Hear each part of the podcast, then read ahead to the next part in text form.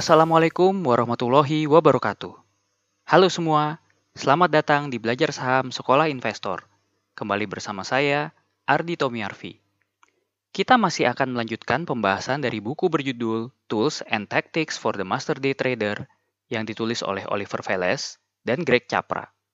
Saya akan melanjutkan topik dari episode sebelumnya, yaitu seluk-beluk dari dunia seorang master trader.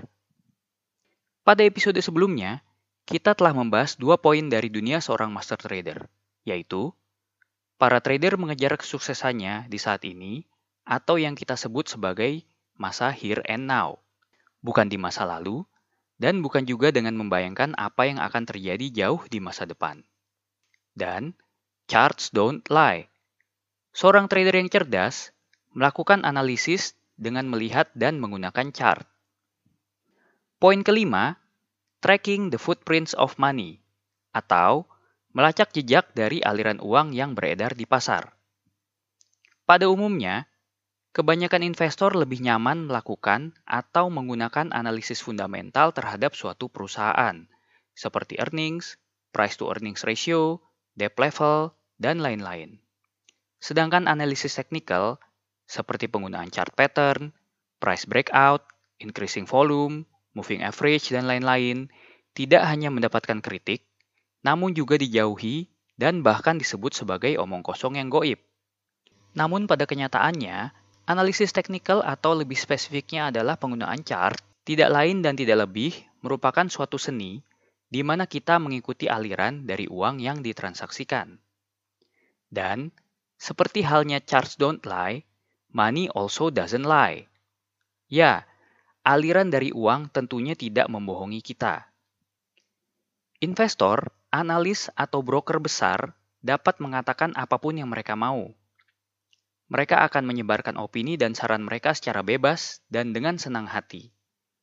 Tapi, apa pun yang mereka katakan, kebenarannya hanya dapat diketahui dari transaksi yang mereka lakukan dengan uang mereka. Beberapa broker besar mungkin saja menyarankan kepada khalayak ramai untuk melakukan buy terhadap saham suatu emiten. Dan dalam kenyataannya, mereka menyarankan kepada klien-klien mereka untuk menjual saham emiten tersebut.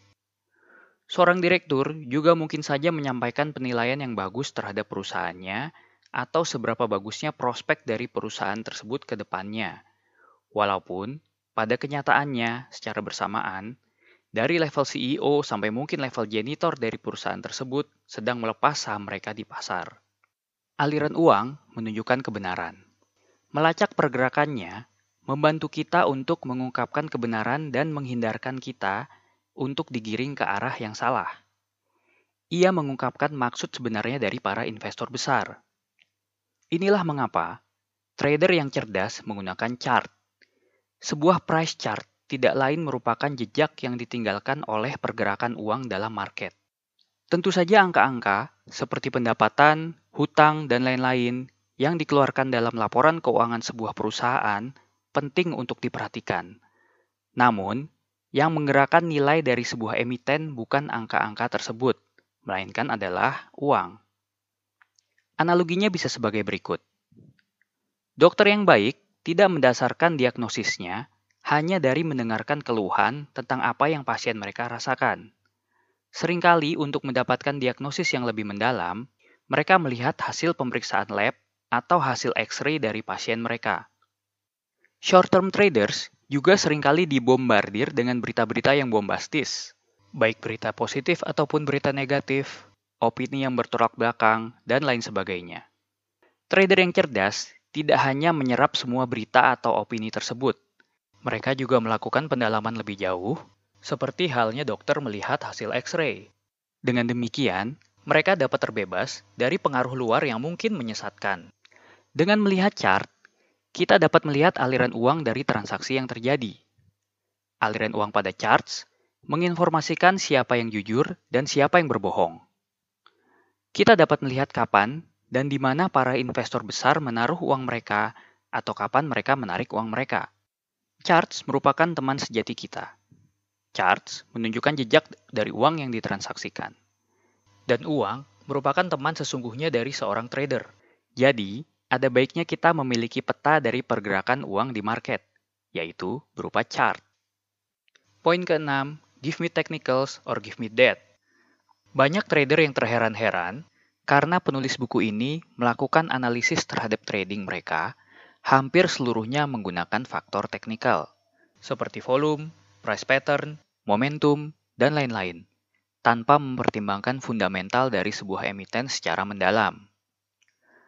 Penulis buku ini jarang sekali mendengarkan atau membaca berita, kecuali dari CNBC, yang bahkan hanya mereka dengarkan atau mereka baca untuk melihat update terhadap market, atau kadang hanya untuk bahan tertawaan mereka. Ini tidak berarti bahwa berita atau informasi fundamental tidak memiliki nilai penting. Mereka hanya mengatakan bahwa pengaruhnya relatif sangat kecil dan kadang tidak terlalu relevan ketika kita berbicara dalam konteks short-term trading. Apa maksudnya? Contoh, Asumsikan kita membeli saham di angka 20 dolar. Target price kita adalah 22,5 dolar.